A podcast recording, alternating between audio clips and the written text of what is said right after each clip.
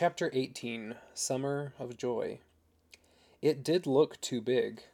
It sure looks bigger in reality than on paper, Princess admitted, as she stood outside the massive log structure that was soon to be their home. Sam had to agree.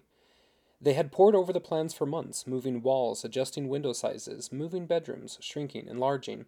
It had been a happy yet frustrating experience for them both. Their backgrounds were so varied that their vision for the perfect home was quite different. Princess had been raised in a castle, literally. She had been waited on by servants, pampered beyond reason, spoiled rotten, and indulged in every whim. Sam had been raised in a small home on a farm. He had worked hard, been taught discipline, temperance, sharing, and had received but few of his greatest desires. One would have thought that Princess would have wanted another castle home, and Sam a smaller, more functional home. However, it was an odd twist that this was not so.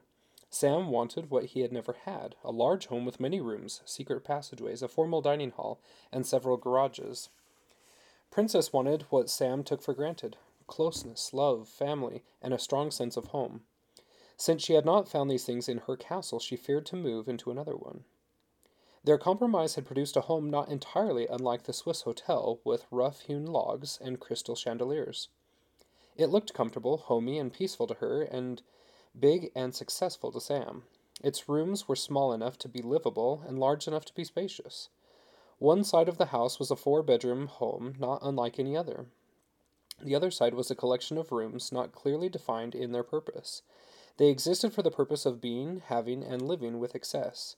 The rooms were appropriately connected by a hidden hall and cleverly crafted secret doors. One room could only be entered through the secret hall. To add a splash of functionality, to soften the sense of foolishness he felt, Sam also made the secret hall the quickest and safest way to leave the big home in the case of a fire. This was the unused east wing in his castle, and he valued every empty square inch. Princess decorated the livable part of her home in warmth, lace, and love. His side of the castle was rich, luxuriant, velvet, and crystal. It suited them, and they could afford it. Their log mansion sat beside beautiful Lake Helen, on one end of a 20 acre paradise of dense birch forest. Sam had the area around the home cleared and planted in grass and formal gardens. Princess had the grounds near the lake cleared of underbrush, planted in grass and left on its natural beauty. She also had sand hauled in for a small beach and had a boat dock built. Walking from one end of the house to the other, one passed from exquisite formal gardens to lush grasses and virgin forest.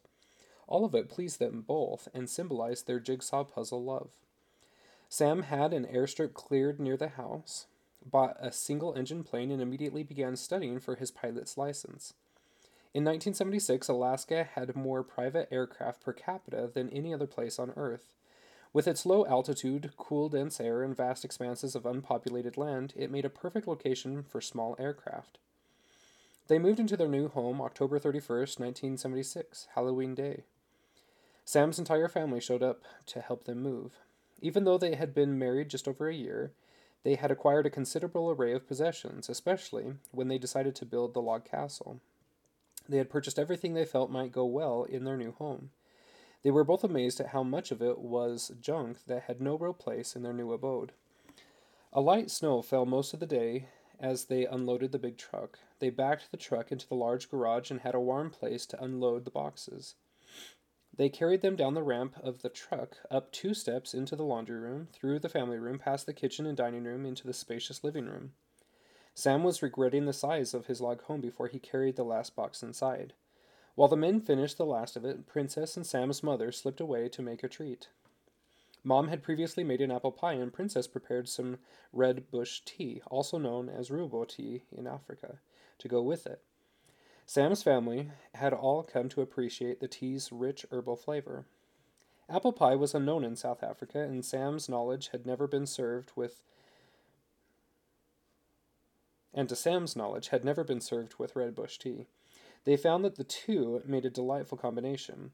It was nearly midnight before everyone left, and Sam and Princess flopped down exhausted on the big sofa in the main living room. They silently surveyed their accomplishments and were pleased.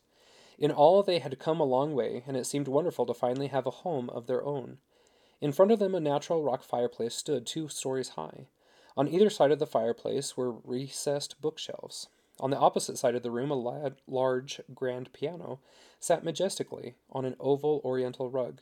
Another set of sofas surrounded the opposite side of the piano. Various groupings of Victorian chairs were scattered around the room. The ceiling was high with large open beams. Beautiful woodwork had been laid diagonally across the beams. The effect was stunning. I am so tired, Princess mumbled. I think I'll go to bed. She smiled at him and levered herself to the edge of the sofa. I'll help you make the bed, he offered. He knew their bedding was still in boxes. That's nice, but your mom and I already did that. All I have to do is go pass out between the sheets. Sam laughed and then sighed. When are you going to tell me? Tell you what? she asked innocently. Your big secret. You mean about the diamond business? No, about our family. I don't know any secrets about your family. You don't understand, my love. Yours and my family. Us. Oh, do you think I'm keeping a secret from you? she asked mischievously. Either you are keeping a secret from me, or you don't know yourself. Know what, you silly? What are you talking about? Are you sure you want me to say it? I thought it was something women wanted to announce themselves, he said in all seriousness. What are you talking about? she demanded, her curiosity piqued. Why, I'm talking about you being pregnant, he said happily. I'm not. Yes, you are. If I was, I would know it before you. Why did you say that? I say it because it's so. You can be such a tease sometimes. I'm going to bed. Wait, he said, and caught up with her partway up the stairs. She received him happily and wrapped her arms around his neck. Princess by nature was a snuggly person and never seemed to tire of physical affection. It was another of her many virtues that had made Princess made her priceless in Sam's heart. I may be wrong, but I don't think so. I watched my mom have four babies. Every time I knew she was expecting before she told the family, I could tell. How? she asked, her head cocked to one side, her brow furrowed. Well, there's a different look about a mother to be. A new softness, a gentleness, not there before, kind of a glow. It's the way they walk and move, a new peace, almost a kind of reverence, I guess. For about a week I have been seeing that in you, and I have been wondering when you were going to tell me. You amaze me, she said, and since she was standing on a step below him, she kissed him on the forehead. I guess a step above. I have been feeling different and kind of sickish in the mornings. I actually have a doctor's appointment next Monday. You speak with great conviction about something that is unknown to me. Maybe you're right, maybe not. I'm right, he said with emphasis. Are you ready to be a daddy? she asked, her face lowered, a hint of pout on her lips. I can't think of nothing finer. What about you? I'm not ready to become a daddy, she said, and laughed at her own joke. You've got to learn to keep a straight face, he said. I know, I'm working on it. To be honest, I'm scared. Of being pregnant? Well, that too, but mostly I'm scared of being a mother. Why? Because my mother died when I was young, somehow I've always assumed that the same thing would happen to me. I can't I can see how you might come to that conclusion as a child, but surely, as an adult, you can see that your mother's death didn't set a precedent. Her circumstances were unique to her. There's no reason to believe that the same thing would happen to you. I know all of that, of course, but ever since I was a child, every time I thought of the day when I would have children, I had this feeling that life would end shortly thereafter. I suppose it may be a childhood delusion, but it's always been there. I guess I have ceased to question it anymore. Resignation and sadness was in her voice. She deeply believed what she was saying, and it disturbed Sam. You said children. Does this mean you think you will have more than one before you die? Well, yes, I guess. I've always thought that I would have several before I was called home. Okay, then, Sam said, acting much more cheerful than he had felt. This is baby number one, so nothing is going to happen. Before baby number two comes, we will work on your bad attitude about living. At any rate, I don't think that there's anything to it at all. Princess brightened somewhat. I know, it sounds silly, but I've told myself everything you just said, and it doesn't help. It's probably nothing, but it bothers me. Sometime appropriate, will you give me a blessing? I'd like that. I will, I promise, he said, wishing there was something he could say to take away her fear. I just hope I'm a good mother, she added seriously. I haven't had a role model. An English nanny raised me. She was wonderful to me, but not the same as a mother. I really want to be a good mother. I can't imagine you being anything other than the perfect mother. I'll give you a pointer, though. Princess nodded. Sam paused for effect and then continued with exaggerated seriousness. The most important thing about being a great mommy is to pamper the new baby's daddy. Princess laughed. It was a silken, joyful sound. She stepped down to his level. Let's start your pampering right now. Melody had gone on to study music in South Africa. It was a tearful and frightening transition for her. This time she flew from Rhodesia with Marcia by her side. Their studies lasted approximately a year. After a brief visit to Rhodesia, they unpacked again and headed to England. Marcia's talent was technically superior to Melody's. Marcia's technique and prowess showed great promise, but for Mar- uh, Marcia, the violin was merely an instrument. Melody's music was charged with emotion. Her violin was far more than music, it was a love affair. She played with some with what some described as genius. Her instructors considered the missing technical skills something that could be learned, and her love for the violin divinely inspired. Hence, Melody showed greater promise and was courted by prestigious orchestras. Marcia studied until she met and married a warm and loving Englishman. Melody returned to Rhodesia after two years in England's finest music schools. Her timing was unfortunate, for she had returned on the exact day the rebels once again attacked their home. This time, however, her father, Donovan, was prepared. He had quietly purchased a small army, complete with cannons, armored personnel carriers, with World War I vintage tank, and a considerable supply of small arms and ammunition. Melody had loaded guns for what seemed like days on end as her father and a few faithful friends devel- defended their fortress like home. On the sixth day of the attack, Melody fell asleep on the couch in utter exhaustion. All had traded turns, taking short naps, but the strain was most telling on her, and the father had ordered her to sleep. She awoke with a start to the feeling of someone nearby. Her eyes fluttered open to see her father kneeling beside her. Tears were streaming down his face. Yet, when he saw her awake, he quickly fumbled with something in his hands. She knew very well what it was. Daddy, I know you can't bear the thought of me being captured by the rebels, but I don't want you to kill me, even out of love, even if you know in your very heart of hearts it, that it's the best thing to do. Do you understand? Oh, baby, I'm sorry you saw that, he whispered and stroked a grizzled hand through her soft hair. During the night, they brought up an army tank. Until now, I thought we could hold out. It's only a matter of hours before the sun comes up and they attack. There's no way we can defend ourselves. Forgive me, precious one, but I couldn't bear to have them take you and and and do things to me like they did to mother and Marcia, she finished for him. He merely nodded, without looking at her. She sat up and wrapped her arms around his neck, laying her head on his broad shoulder. Her he held her tightly and wept for not much more than ten seconds. With a sudden resolve so typical of him, he straightened, kissed her on the cheek, and smiled as if nothing was amiss. Melody was frightened by the sudden change. Daddy, I want you to listen to me. I know you have already decided to do what you think is unavoidable, but I want you to consider my words, then reconsider your decision. Will you do that? It's the least I could do, he admitted, still kneeling a short distance from her. She placed a soft hand on either cheek and kissed him on the forehead. When I was on the train and you came to rescue me, do you remember that? I remember it bloody well, he said grimly. There came a time when bullets were smashing into our cabin, glass was flying everywhere, and we could hear the rebels just outside our window. We knew it was but a few minutes before we could we would be captured, and then and they would begin. Well, you understand. I was certain I would be too late, he said with a grimace. At that moment, when we could not possibly survive that Mormon missionary who has willed us. Elder Mahoy, Donovan supplied. Yes, Elder Mahoy gave me a blessing. You told me about it, but not with many details, honey. He wrote it down. It's actually fairly short. What it said, in essence, was that we would not be harmed by the attackers, but that it was a type of other trials that I would have in my life. The important part is that he promised me that when I survived them, all of them, including this one, do you see what I mean? Do you honestly believe what the blessing said? Her father asked intensely. I do, with all my heart. When he gave it to me, I great, felt a great warmth rush through me, and a sense of peace I had never felt before. I felt that same peace now, Daddy, and I want you to honor my faith and not try to save me by. She couldn't bring herself to say it. I have never felt such peace. I've heard others describe it, though. Your mother spoke of it.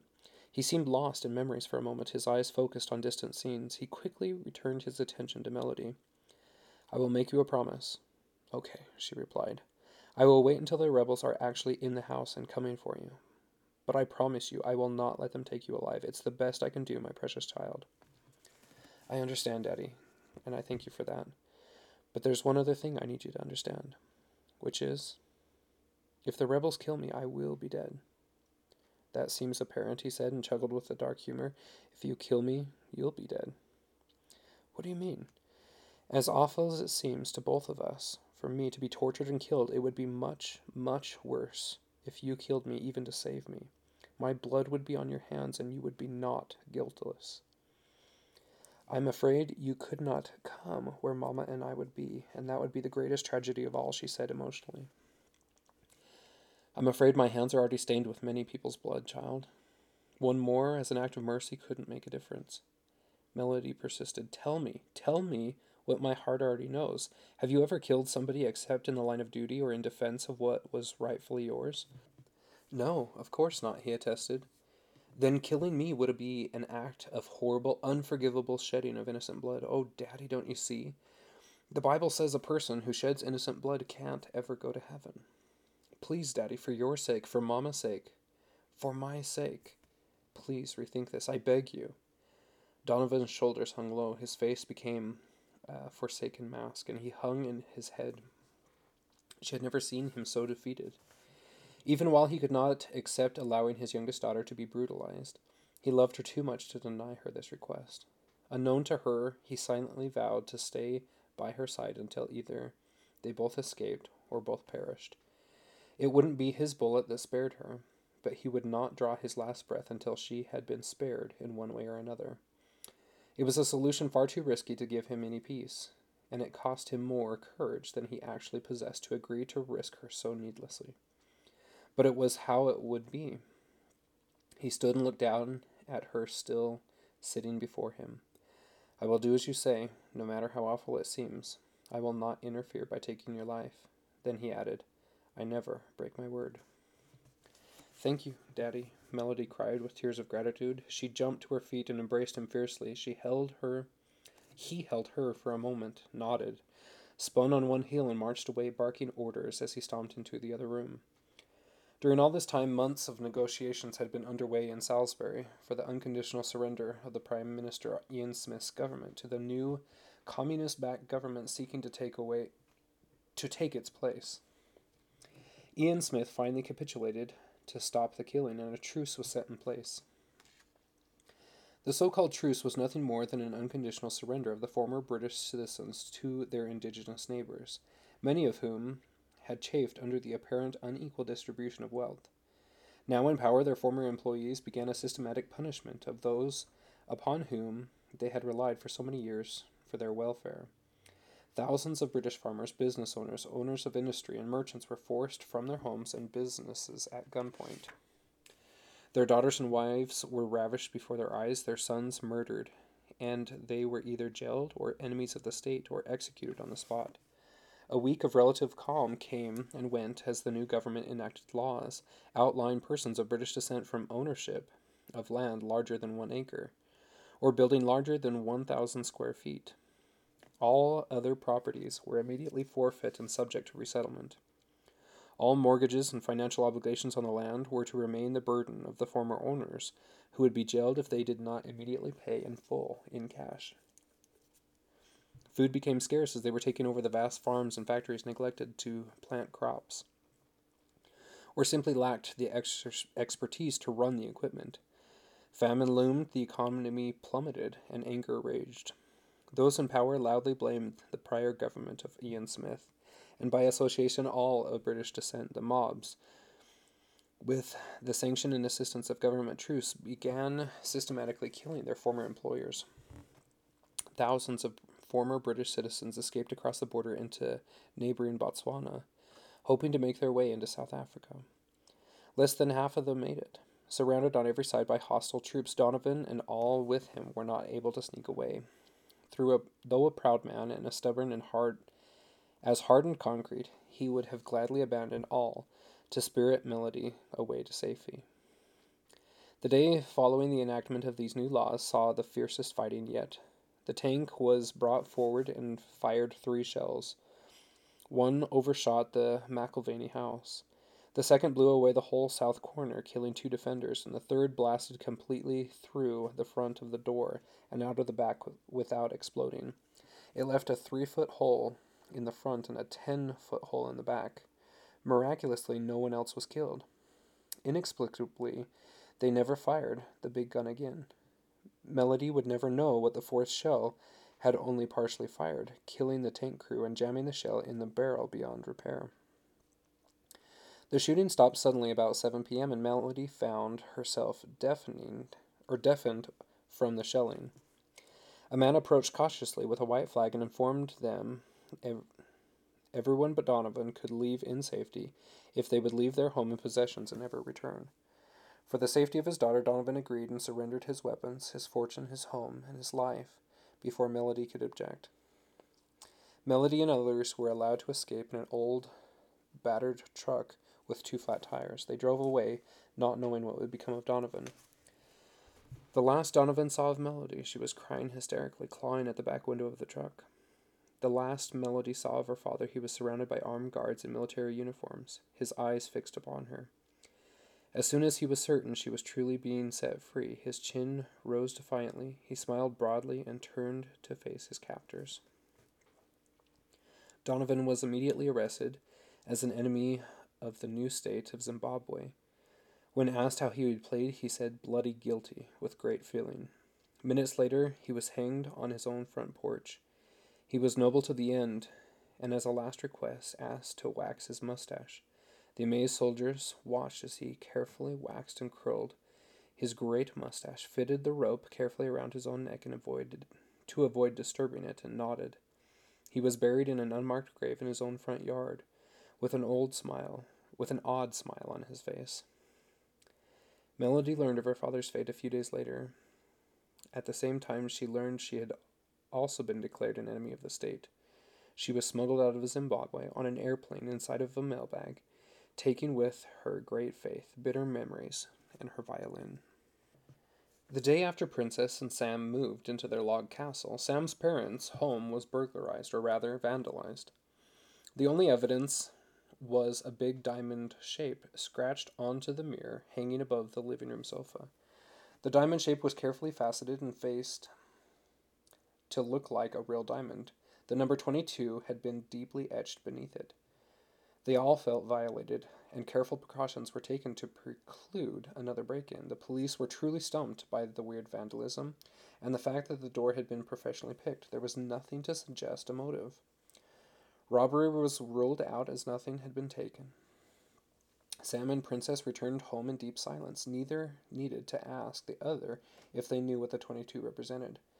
It was the exact weight of the diamond that they had attempted to transport through England many months ago the fact that only a diamond could cut the carefully drawn image on glass and the number below it incontrovertibly connected it to the lost gem. Suddenly, what was forgotten history was terrifyingly present. They had no one to whom they could turn for advice or protection. They were on their own. And what minutes before had been the number before 23 was now a looming, invisible threat in their lives. They both knew the reason his family's home had been vandalized. It was a warning, and it meant someone still wanted the stone. Princess found she loved being pregnant.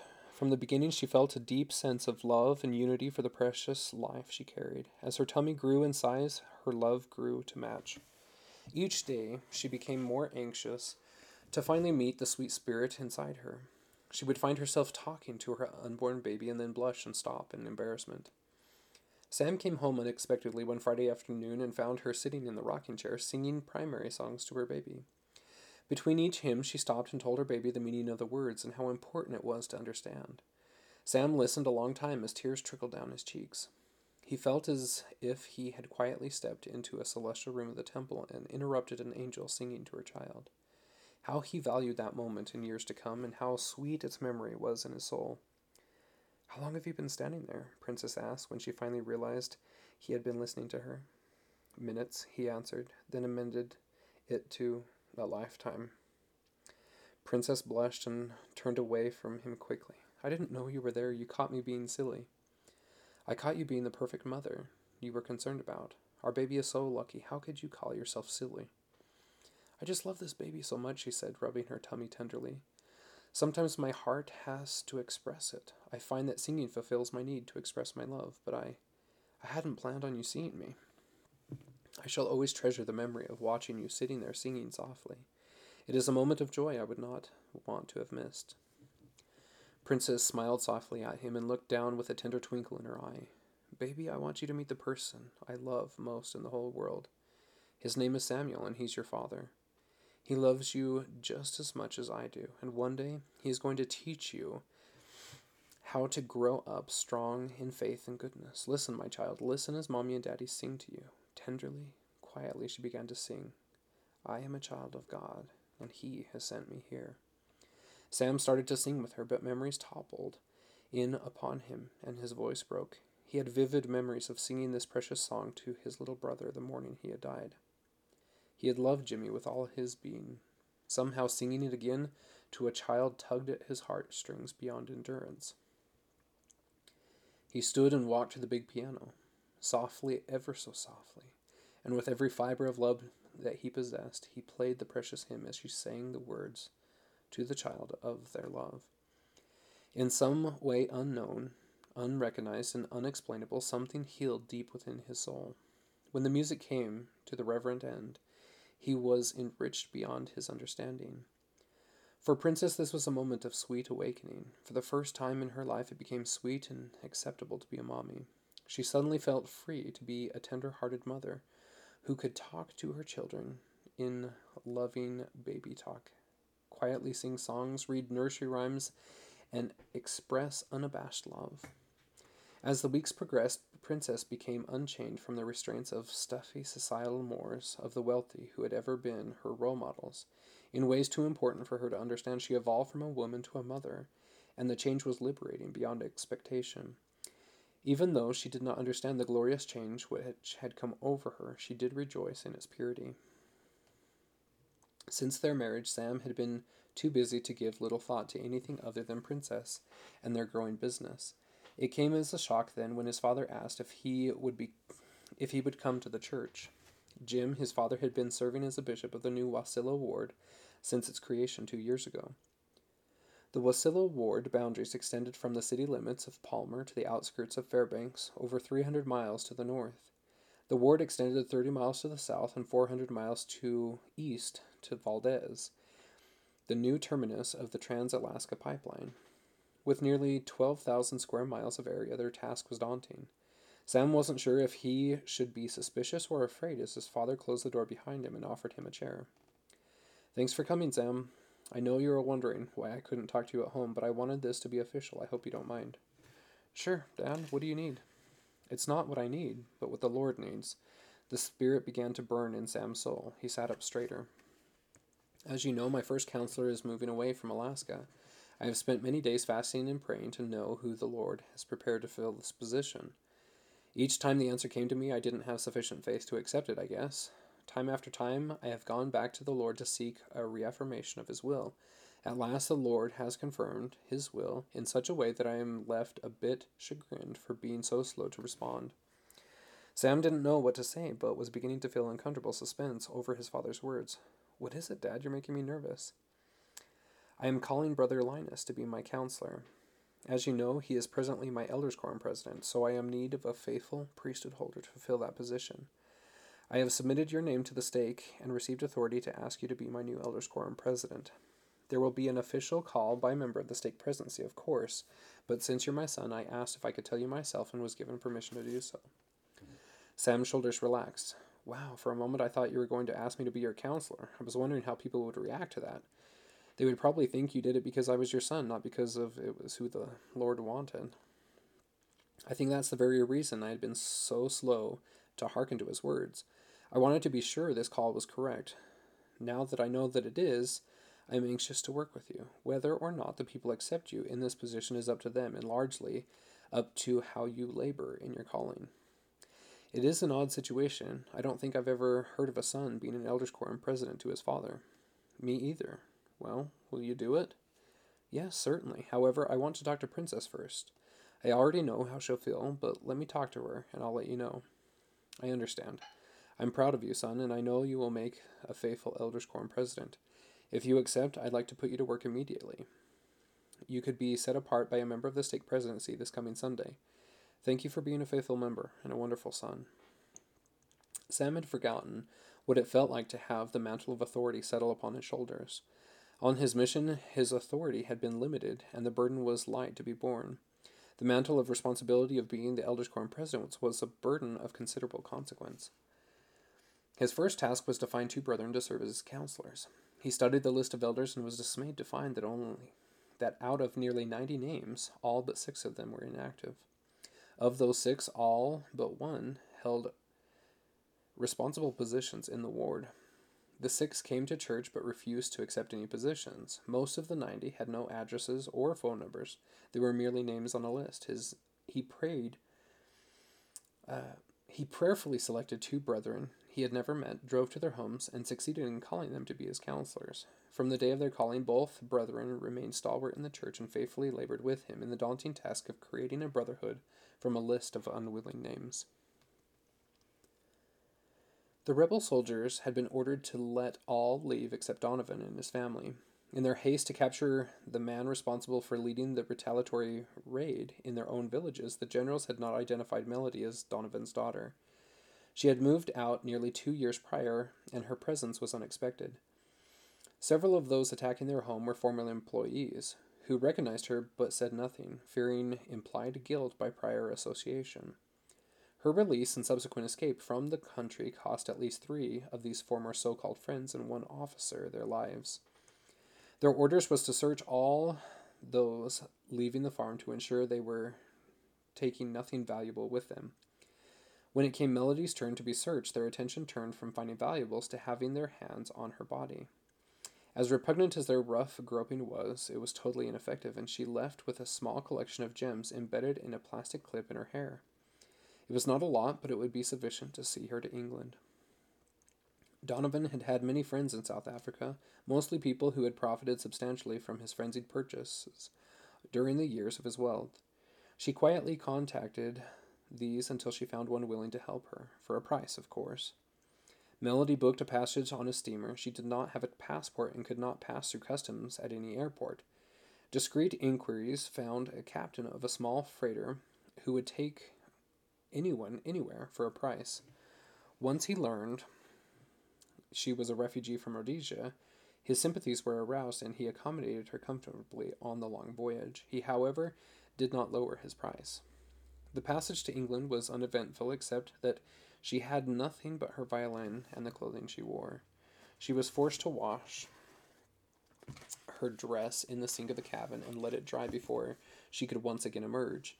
During the two week voyage, she spent many sweaty days cooped up inside her cabin waiting for her long black dress to dry in the humid heat. Her arrival in England was unceremonious. She simply walked off the gangway and down a narrow street. There was no one there to meet her, no one could contact, no one she could contact, and nowhere to go. It was true that Marcia was in England, but Melody was not even sure what city she was in. Since Marcia had joined the church, she had moved into a new apartment closer to the chapel, which had been some thirty miles away in a different city. Which city, Melody could not even guess.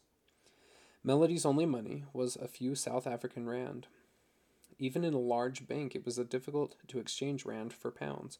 No bank anywhere would exchange less than 100 rand, and she was far less than that. They were, for all intents and purposes, worthless pieces of paper. When she had asked the captain of the ship to exchange them for any amount of local currency, he had laughed at her and told her there was better ways for a beautiful young woman to make money. If you know what I mean, missy, he said with as he winked at her. More than merely leaving, she had fled from his ship in disgust. Melody's own only real advantage was in the simple fact that she had landed in England in the morning hours. She had eaten her last meal aboard ship a few hours ago and would not be in desperate need of either food or lodging for most of the day. It was not much, but it would have to be enough. The ship had landed her in the port of Swans- Swansea, Wales, a sizable city, yet not an, a usual destination for ships being bearing passengers. As a result, the waterfront was a narrow sh- strip of piers and warehouses jammed against the ocean. It was an ideal location for anyone without a passport because there were no custom agents within three mi- 300 miles. A few blocks inland, all trace of the waterfront vanished into a dirty slum. Melody kept to the busiest streets she could find and felt very grateful she was not making this foot journey at night. Many people stared, a few asked questions. Several even offered directions. Not a soul threatened her. She walked swiftly toward the busiest part of the city, not sure what she planned to do, but compelled to escape the squalor of this section of the city. In a short time, she began passing small shops, clothing stores, and other signs of culture. By the time she found the main business district, she was very tired, thirsty, hungry, and disheartened. She had been able to keep her courage up while she had a goal, but now she was without a clue as to what she should do.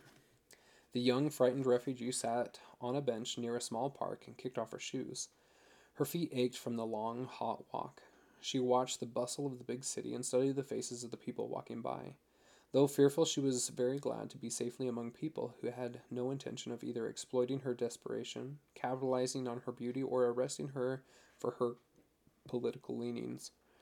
While she rested, Melody took stock of her assets.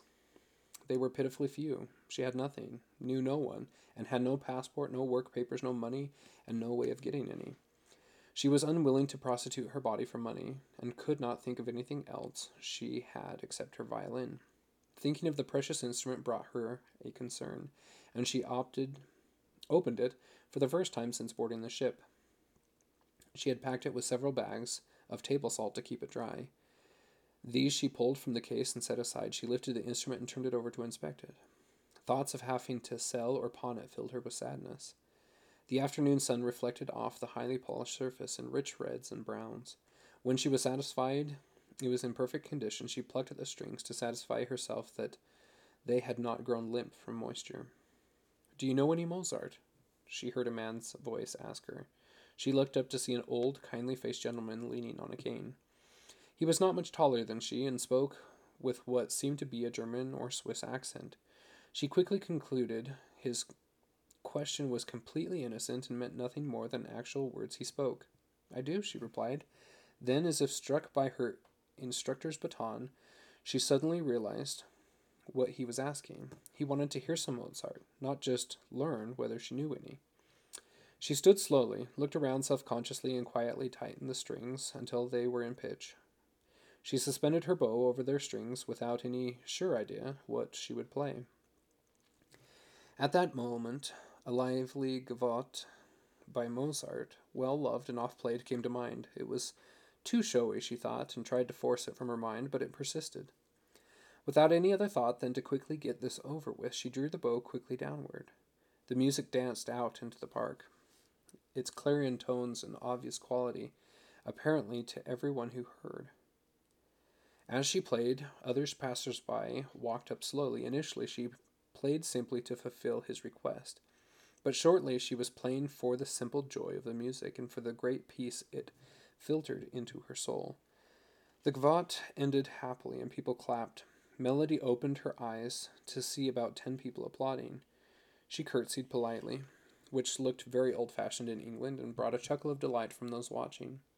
The old man who had requested the piece stepped forward and dropped a five pound note into her open case. She looked at it in surprise and almost handed it back. She didn't want him to pay her for her music. She had accommodated his request as a favor.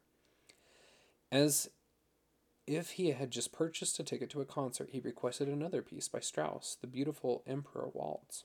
It was a piece she had played many times, though never as a solo. However, it was well within her range of talent to improvise all as she played. She played with fervor, and as the man and woman began waltzing on the grass, others dropped in paper money and coins and made their request. She had so much fun playing for such a happy and appreciative audience that she had not noticed her case filling with bills and coins. The older gentleman who had first asked her to play stepped forward and stacked most of the bills, leaving a few in the case. He folded them carefully and handed them to her. Never leave too many in the case, and always just leave a few. Come here during lunchtime and afternoon to early evening only. Never stay after seven in the evening. There's a clean little hotel called the Royal Roost several blocks north on Queen's Avenue, with a little cafe in the lobby. I'll come check on you tomorrow. So saying, he bowed slightly, took one step backward, turned, and walked quickly away. Though the walking stick clicked on the pavement, it seemed as if he hardly needed it. He ins- his instructions surprised her, yet she was very grateful for the advice and did exactly as he suggested. The lunch hour ended shortly thereafter, and people simply stopped walking in the park. She counted her little pile of bills and was amazed to find over 100 pounds in various notes. With a racing heart, she walked north and found the hotel and the cafe. She ate a simple meal, hired a small room, and fell onto her bed in exhaustion. That evening, Melody played from five to seven, exactly as the old man had suggested. During that time, she made another 126 pounds. That evening in the park was alive with jugglers, mimes, musicians, pundits of politics, and hucksters of religion. She was in good company and enjoyed the fact that she was one of many doing the same thing.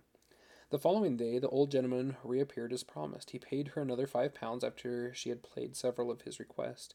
He nodded, smiled, and limped away without a word.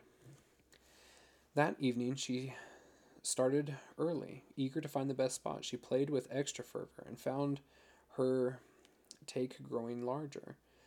When seven o'clock came, people were still listening, and she played on till nearly eight. After finishing the final number, Melody noticed that at least half of those listening were ragged young men who were looking at her in the wrong way. She quickly packed her instrument and started away. For a moment, she th- was lost in the evening rush of people, but when she turned onto Queen's Avenue, they were there before her. She turned around and found herself facing more of them. As the mantle of his office fell upon Sam, something unexpected occurred. It was the beginnings of the sure understanding of the Lord's will concerning his quorum. Sam began to exercise himself in obedience to the Spirit's direction, and small miracles began to occur. After all, it was the Lord's priesthood, and however essential his calling as elders quorum president might be, it was subservient to he whose priesthood it was. As he obeyed, Sam's faith grew in the Lord's willingness to use him as a servant, and the miracles followed. Friday evening found Sam driving home from work. It was late and he was tired. It was his habit to visit a different member of the ward each day on his drive home from work. Even though their ward area was immense, those for whom Sam actually had addresses lived within an hour's drive from his home. His ambition was to visit a new member of his quorum every day on the way home from work. However, because he was especially tired this evening, he had convinced himself to go straight home. The long shadows of summer were warming the verdant green landscape as Sam made his way home. He drove slowly, enjoying the idea of coming home an hour earlier and surprising Princess. As he approached the turnoff to a small subdivision, he felt a sudden urging to turn in. He signaled, slowed, and drove into the subdivision. Under the urging of the Spirit, he turned left, then right, and then left into a driveway. He was pleased to see the name of a family he recognized. He had not previously known where they had lived. This was a pleasant visit, since they were active in the church and stalwarts in the ward. As he approached the home, it felt cold and dark, as if someone had left a window open to a winter breeze. He rang the bell and waited. When she finally answered, it was with an ironic tone in her voice. Oh, Brother Mahoy, Sister Williams said, I'm surprised to see you here. What can I do for you? Sister Williams, I'm here because the Lord sent me. May I come in? She hesitated. Well, sure. Brother Williams is in the living room, she said, gesturing in that direction. Sam walked the three steps into the living room to find Brother Williams sitting on the sofa, hunched over. He stood slowly as Sam entered and came around the coffee table to shake his hand. There was an atmosphere of tension and sadness in the air, which chilled Sam. President Mahoy, to what do we owe this visit? Here, take a seat, he said, pointing to a, toward a large chair. You owe it to the Lord, Brother Williams. I was on my way home and was directed to swing in. You'll have to tell me why I'm here. Brother Williams glanced at his wife and then back at the couch, resuming the coward position Sam had seen upon first entering. Well, Sister Williams began, perhaps it's just as well. We sent the kids away for the evening so we could have time to ourselves. We've been sitting here discussing all afternoon our divorce. An electric moment came and went. I see, Sam replied in surprise, then suddenly was filled with the Spirit, energized with truth and the mantle of his office. Are you aware? I am. As you are aware, I am your elders quorum president and have priesthood stewardship over your family. I know that sometimes couples split up, and sometimes it's not only justifiable, but also necessary. I don't know what brought you to this dilemma, and don't mean to be judgmental in any way. However, since the Lord interrupted my journey home to come visit you at this critical moment, how do you suppose He plans to view your divorce? And how does He how do you suppose he views your plans to divorce? It was a startling question, and Sister Williams lowered her head, her eyes pooling with tears. Sam thought her reaction was one of sadness, but quickly changed to estimate that estimate to defiance and frustration. Brother William straightened as if a new hope had suddenly entered him. I would say he doesn't want us to split up, he said with conviction. Why do you say that? Sam asked. Well, he wouldn't send you over here to urge us to divorce or to help us break up. It could only be that he disapproves. What do you think, Sister William? Sam asked quietly. She seemed stunned into silence. Her mouth moved, but no words came out. The spirit moved within him, and he knew it had been her idea, and upon her insistence they were considering divorce. She wanted out and was reluctant to have that plan aborted. Sister Williams, do you mind if I ask a question or two? Sam asked. Without looking up, she shook her head from side to side. Do you love the Lord? Her head snapped up, then lowered slowly. With fervor, she said, I do. Do you think he loves you? Oh, yes, I know he does, she replied with equal emphasis. If he asked you to give up his life for him, would you do it? In a heartbeat, she said, and she meant it. Would your eternal reward be better or worse for having given your all to obey his will? Better by far, she replied. Let me ask you again in the light of his having sent me here to your home, what is his attitude toward your divorce? I think he is repelled and sickened by the idea, she said. The intensity of her answer surprised both Sam and Brother Williams. Regardless of whether you understand why, are you willing to have faith in his love for you and obey him in this matter of your divorce? Do you th- really think we can be happy? she asked pointedly. That isn't the question. The question is one of obedience. Even so, do you trust him? Do you really think he would send you down a path designed to make you unhappy? Sam asked with tenderness. She did not answer his question. Sam stood, walked to the kitchen, picked up a wooden chair, and sat it near the sofa. Sister Williams, I have a blessing for you, if you'll receive it. She looked startled, then stood and walked slowly to the chair. She glanced up at him before she sat. Tears streaked down her cheeks. Her face was sober, resigned, and fearful. Sam placed his hands on her head and waited for the glow of the Spirit to fill him. After a long moment, it came upon him so powerfully it gave him a sense of great courage. It took him a moment to recognize that it was courage he was feeling. This was the second time he had felt this empowering emotion in response to the Holy Spirit. The first time had been on that train in the bushlands of Botswana, expecting to die at any moment. Sister Eleanor Williams, in the name of Jesus Christ and by his holy priesthood, I give you a, bla- a blessing this day according to the will of God and under the direction of his Holy Spirit. For your sake, and as a witness unto you of the source of your anger and adverse will, I rebuke the power of evil within you and command it to depart. Sister Williams, you are a precious daughter of our Heavenly Father, beloved of Him, and glorious in His sight. All God's children, with the exception of Christ himself, have at times succumbed to the influences of darkness. This is not an indictment against your goodness, or an indication of your worth, but is a result of poor choices on your part. You have long listened to the anger within you until you have accepted this anger as your own. Yet you are not an angry spirit, and have been tricked into thinking of your anger as justified or worthy, at times even righteous. Feel the liberty of being free, and rejoice in the purity of your native sweetness. It has been many years since you last felt it in this pure and strong. I admonish you that from this day and on throughout your life, that you rebuke this dark influence whenever it presents itself. Never again yield to its fury, for the choice is yours.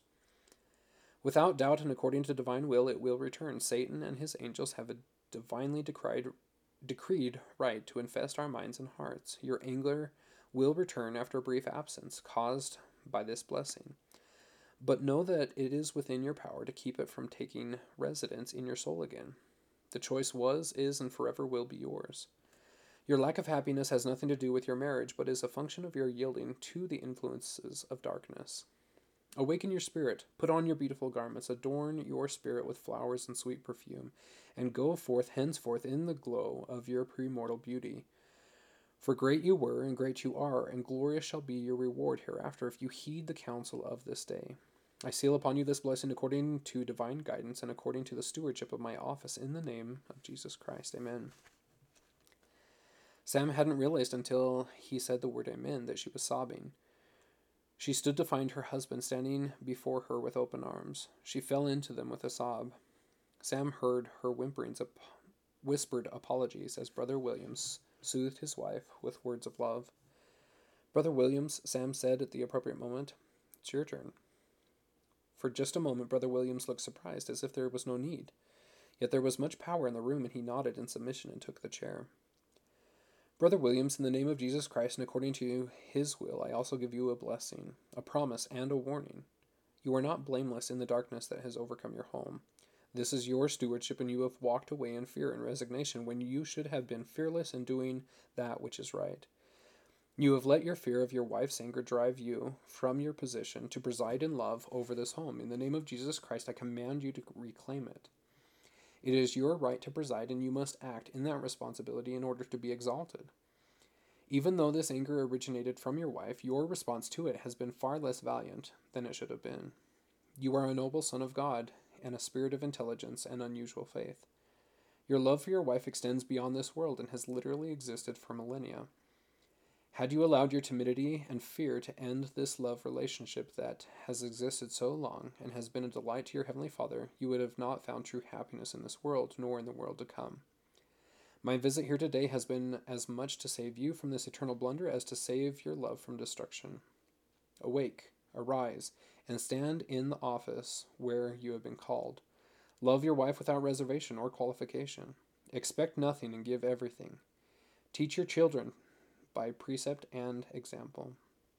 Perform your church duties faithfully, and you shall open your eyes one day in the celestial kingdom of our God, surrounded by your glorified wife and children and loved ones, who shall, for an eternity, rise up and call you blessed.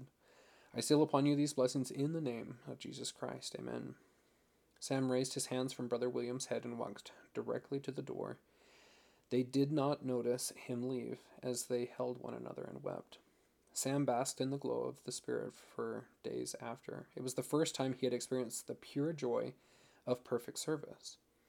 The distinction had never occurred to him before, always, before he had done the best he could. This time, for the first time, he had done precisely as Jesus Christ would have done had he been there himself. He had acted with absolute honor and rendered that service which is perfect and eternal.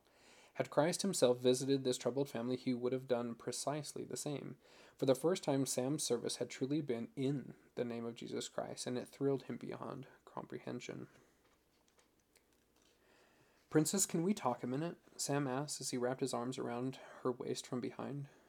They were just finishing cleaning up the kitchen.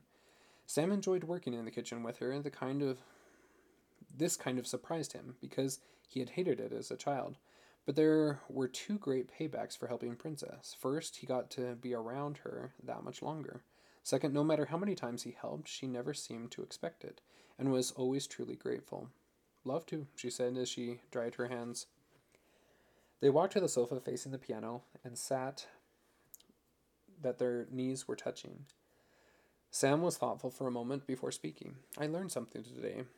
I want to share it with you while it's fresh on my mind. Tell me about it, she replied with interest. Well, I made a stop at a member's home under the direction of the Holy Spirit. It was wonderful. You've done that before, she observed. I know how hard you try to compl- be completely obedient to the promptings you receive. Well, I do most of the time, he said, but tonight something was different. It was almost as if I was a spectator there. I went in, and the Spirit was so strong eh, that I knew exactly what to do and what to say. I gave them both blessings, and the words were profound. And I know will be honored by the Lord. The startling thing is that as I was leaving, I had this overwhelming sense of power from the Lord. I've never felt such power. What kind of power do you mean? It was the kind of power that comes from absolute faith. If God were would have commanded me to move a mountain, I would have simply turned and ordered it to move, and it would have. That's the thing that's so startling. I know for an absolute fact that it would have moved. If he would have told me to raise the dead or stop the world from turning or to call down a pillar of fire, it would have happened. I've never felt faith like that. It was absolute. Wow, she said as she placed a hand on his knee. I've never felt anything like that. Until tonight, I hadn't either, but actually, that isn't the part I wanted to talk about. There's something better, she asked, a little astonished. I don't think better, just important. You see, I know why it happened. I know why this absolute faith came to me. I'd like to hear what it was. I want to try it. It was because, for the briefest moment in time, I was absolutely obedient. I had placed my life, my will, my whole being into his hands. I have flawlessly obeyed every prompting I have received for weeks, and as a ro- result of walking in the Spirit so closely, day and night for weeks, I finally arrived at the point where I could do precisely as Christ would have done, had he been there himself. Princess laid her hand atop his and looked into his eyes. I think I understand what you're saying. It's kind of like becoming so obedient that your acts actually become identical with what the Savior would do if he were there himself. Sam nodded, leaned back in the sofa, and crossed his legs loosely. After a moment, he said, That's exactly the way I see it. It was fantastic, Princess. It was the most spiritually fulfilling experience of my life. I have finally tasted the sweet fruits of service, and it is sweet beyond my ability to comprehend it. It has filled me with an overwhelming desire to have this blessing again and again. I have no doubt that you will, she replied with surety. I hope so. The interesting thing is how difficult it seemed to achieve, and how many how many small obediences it took to qualify for this great blessing. However, now that I have experienced it, it seems so natural and beautiful and simple. It makes me wonder why I took so long getting to this point. He studied his hands for a moment before continuing. It occurs to me that this is the fullest meaning of the phrase, in the name of Jesus Christ. That's an interesting thought, I bet it is, Princess agreed. She loved having these conversations with Sam, not only for the spiritual blessings that they were to her, but because she got to experience the most profoundly significant part of her spouse. She did everything she could think of to make these discussions last longer. We say in the name of Jesus Christ for about every act we perform in this church. That's true, Sam responded thoughtfully. He interlaced his fingers behind his head and stared at the ceiling. I'm sure the way it's used in the church is completely acceptable to Heavenly Father, but it makes me wonder if that phrase doesn't actually carry a much heavier burden of meaning. And if it does, it makes me wonder if we shouldn't be seeking to fulfill its higher implications. Sam's voice took on a tone of wonderment.